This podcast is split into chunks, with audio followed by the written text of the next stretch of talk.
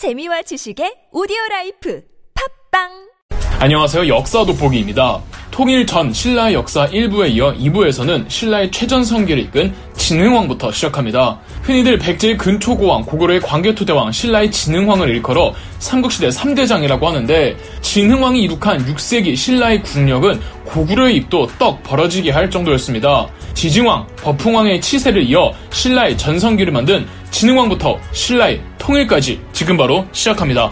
540년 버풍왕이 죽고 진흥왕이 24대 왕으로 즉위합니다. 진흥왕이 즉위하자마자 진흥왕 하기 시작했던 건 아닙니다. 어, 진흥왕은 7살에 즉위해서 클 때까지는 생모였던 지소부인이 섭정을 하거든요. 그래서 신라 군권을 이사부에게 거의 전담하다시피 하고 이사부를 앞세워 백제와 함께 초창기 고구려와 전쟁을 지휘한 사람은 진흥왕이 아니라 지소부인입니다. 신라 이사부 장군은 당시 동맹국가였던 백제와 연합해 고구려를 상대로 신라는 충청 북도까지 나아가고 있었습니다. 551년부터 진흥왕이 10대 후반의 나이에 친정을 시작하는데 젊은 군주니까 패기로운 혈기로 이 백제와 함께 더 적극적인 공세로 고구려 남쪽을 치고 올라가 한강 유역을 수복하는데 성공합니다.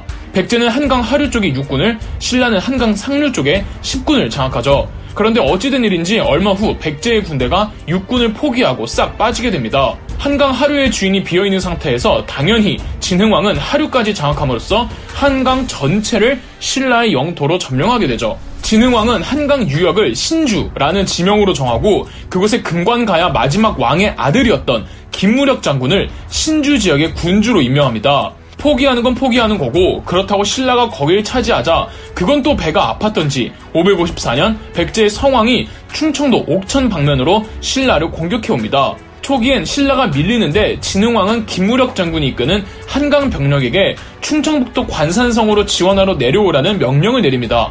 백제의 성왕은 신라의 한강 병력이 고구려 눈치 보여 절대 못 내려온다고 생각을 하고 있다가 신라 김무력 장군의 매복에 걸려 관산성에서 백제 성왕은 죽습니다. 신라는 지금의 경기도 화성시인 당항성을 통해 중국과 직교역이 가능해졌고 555년 이를 기념하고자 진흥왕이 서울로 순수 왔을 때 세운 비석이 진흥왕 북한산 순수비입니다. 진흥왕은 북쪽으로 고구려를 공격하며 동해안 루트를 더 확보하려는 북진과 가야를 완벽하게 정리하려는 남진을 동시에 병행합니다. 북쪽으로는 함경도까지 진출해 그곳에 마울령비와 황초랑비를 세우며 동해안을 장악해 더 넓은 바다 교역 루트를 확보하고 남쪽으로는 그동안 백제에 붙었던 가야들이 백제가 세력이 위축이 되니까 줄줄이 도산합니다. 562년에 가야 연맹 중 가장 강한 세력이었던 대가야를 무력으로 멸망시키면서 가야는 역사 속으로 사라지게 됩니다.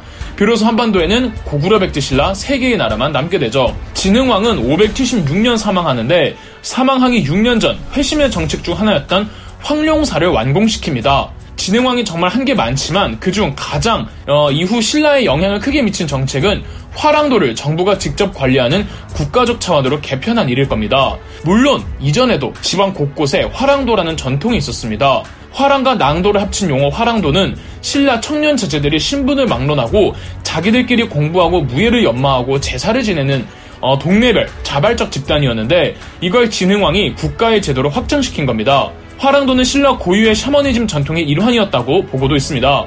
즉 제사를 지내는 게 주 목적이었다는 건데 화랑 제도의 전신이 원화라고 남성이 아닌 여성을 처음에 선출했는데 아마 제사를 주관하던 여사제를 뽑기 위함이었을 겁니다. 이후 남자 화랑을 뽑을 때 여자 같은 용모를 기준으로 삼은 것 또한 여사제 역할을 부여하기 위함이었다는 해석이 존재하죠. 진흥왕의 손자 26대 진평왕도 주목해야 하는 왕입니다. 지징왕에서부터 버풍왕, 진흥왕 때 처음 실시된 것들이 진평왕 때 안정적으로 정착되어 가거든요.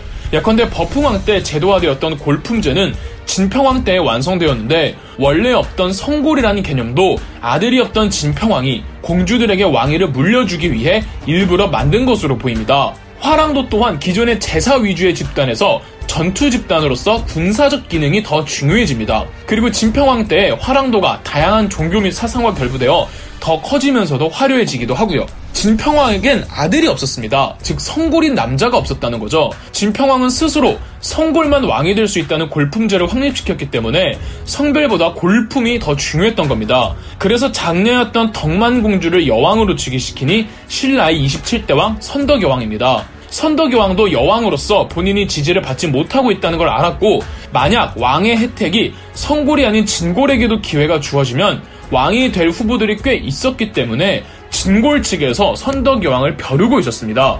그걸 알기 때문에 선덕여왕은 더더욱 왕의 체면과 위엄 그리고 권력을 위시하기 위해 의도적으로 대규모 사찰을 건립합니다. 지금은 없지만 진흥왕 때 창건한 황룡사에 황룡사 구층 목탑을 건설한 게 선덕여왕이거든요. 지금까지 남아있었으면 한국에서 가장 높은 탑이었다죠. 첨성대도 그런 맥락이었고요. 천체 원리를 유일무이하게 알고 있는 단 한 사람이 바로 왕이라는 걸 드러내기 위함이었겠죠. 그럼에도 경주 기반의 신라 토착 진골들은 이 토착 귀족들과 함께 선덕여왕을 압박해 갔는데 선덕여왕도 본인을 지지해줄 측근들을 만듭니다. 첫 번째는 가야계 왕족 출신들입니다. 가야계 왕족 출신들은 국왕의 직접적인 비호를 받고 사회적 그리고 정치적 대우도 받았지만 경주 기반의 귀족 소사이어티에는 절대 끼지 못했습니다. 김유신이 그래서 선덕여왕 편이 된 겁니다. 성골 남자가 없던 상황에서 선덕여왕도 결국은 진골에게 왕위를 언젠간 물려줄 수밖에 없다고 생각하고 있었습니다. 그러나 경주 토착 귀족들과 너무 끈끈한 진골들에게 차마 왕권을 내어줄 수 없다고 판단한 선덕여왕은 진골 중에서도 약간 아웃사이더로 밀려나 있던 김춘추를 점찍죠. 마침 김춘추의 처형이 김유신이기도 했고요. 이렇게 선덕여왕, 김유신, 김춘추가 하나의 세력을 형성하는데 642년 그들 정권에 큰 위기가 찾아옵니다. 바로 백제의 의자왕이 대하성을 함락한 일이었는데 그곳엔 김춘추의 사위와 딸이 있었고 두 사람이 백제와의 전쟁에서 죽게 되었단 말이죠. 사위와 딸을 잃은 슬픔에 김춘추가 엄청나게 괴로워했지만 더 심각한 문제가 있었습니다. 대하성은 오늘날의 경남 합천인데 낙동강 유역을 통해 신라로 곧장 진격할 수 있는 상당히 중요한 곳이었습니다. 여기에 김춘추의 사위와 딸이 지키고 있었다는 건 김춘추의 세력지였다는 건데 여기를 잃게 되니 김춘추는 안 그래도 그를 벼르고 있던 경주 토착 진골들에게 어마어마한 질타를 받게 됩니다. 선덕이 왕은 차기 후계로 김춘추를 염두에 두고 있었기 때문에 대하성을 잃은 김춘추의 실책은 그의 정치 생활을 송두리째 흔들어 버렸습니다. 그래서 김춘추는 본인의 실책을 만회하고자 동맹국을 찾으러 고구려와 일본에 갔다가 모두 까입니다. 최종적으로 가장 마지막에 간 곳이 당나라였고 김춘추가 맺은 나당 동맹은 양국 정보도 모르는 사람들이 많을 정도로 초극비리였습니다. 더불어 김춘추가 일본에 가 있을 땐 어, 이 상대 등 비담이 이끄는 경주 토착 진골과 귀족들이 선덕 여왕을 끌어내려고 반란을 일으켰다가 김유신에게 진압당합니다. 왕위를 노렸던 비담이 제거되면서 김춘추의 후계가 확실시되었고 진덕 여왕을 거쳐 654년 진덕 여왕이 죽자 김유신의 강력한 비호하에 김춘추가 신라 29대 왕 태종 무여왕으로 즉위합니다. 김춘추가 태종 무열왕이 되자마자 백제 멸망전을 진행했다고 알려져 있지만 태종 무열왕 재위 초반기에는 백제 의자왕의 맹공에 맥을 못 추렸습니다. 동맹국인 당나라가 도와줘야겠지만 당시 당나라도 돌궐족과 싸우느라 누굴 도와줄 지경이 아니었습니다. 그러다가 659년 당나라가 돌궐족 반란을 완벽하게 진압했고 바로 김춘추와의 미략대로 백제 멸망전을 위해 전쟁에 돌입합니다. 말 그대로 미략이었기 때문에 백제는 나당 동맹 여부를 전혀 모르고 있었고 660년 6월 지금의 경기도 이천에서 당나라군과 신라군이 첫 상견례를 합니다. 경기도 이천에서 만났다는 건 누가 봐도 고구려로 침공할 루트였습니다.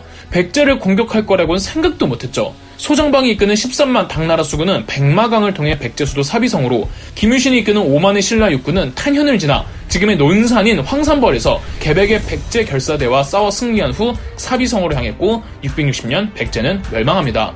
의자왕의 항복 후 백제 유민들이 부흥운동을 전개하는데 태종 무열왕은 직접 진압전쟁에 참전하다가 661년 6월 사망하고 김춘추의 아들이자 김유신의 조카였던 문무왕이 30대 왕으로 즉위합니다. 백제 부흥운동이 실패로 돌아가고 당나라 정부는 강제적으로 웅진도독부의 부여용 도독과 신라의 문무왕이 추리산에서 회맹을 가지게 해 이제 양 영향권에 대해 군사적 개입을 하지 않기로 합니다. 원래 나당 미략에 따르면 백제 영토는 신라의 귀속이 되어야 하는데 당나라는 백제 땅에 웅진도독부를 설치하고 신라는 웅진도독부 영향권에 개입하지 말라는 건 백제 땅을 당나라가 꿀꺽하겠다는 의사표출이었죠. 그리고 668년에는 당나라 육군과 신라 김유신의 보급부대가 연합하여 고구려까지 멸망시켰죠. 엄밀히 말해서 고구려는 내분과 당나라에게 멸망당했지 신라가 고구려를 통일한 모양새는 아니죠. 그렇지만 그랬기 때문에 신라 정부는 고구려 부흥운동군과 그다지 어렵지 않게 힘을 합해서 한반도 내 당나라의 영향력을 쫓아내기 위한 나당 전쟁에 돌입할 수가 있었습니다.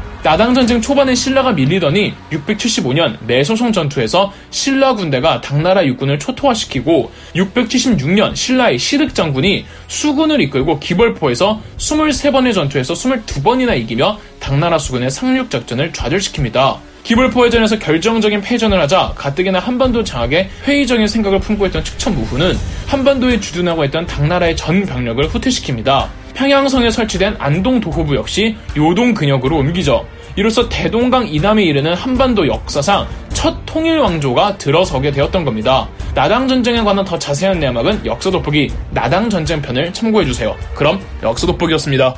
영상 재미있으셨다면 구독과 좋아요, 알림 설정까지 해주시면 감사드리겠습니다.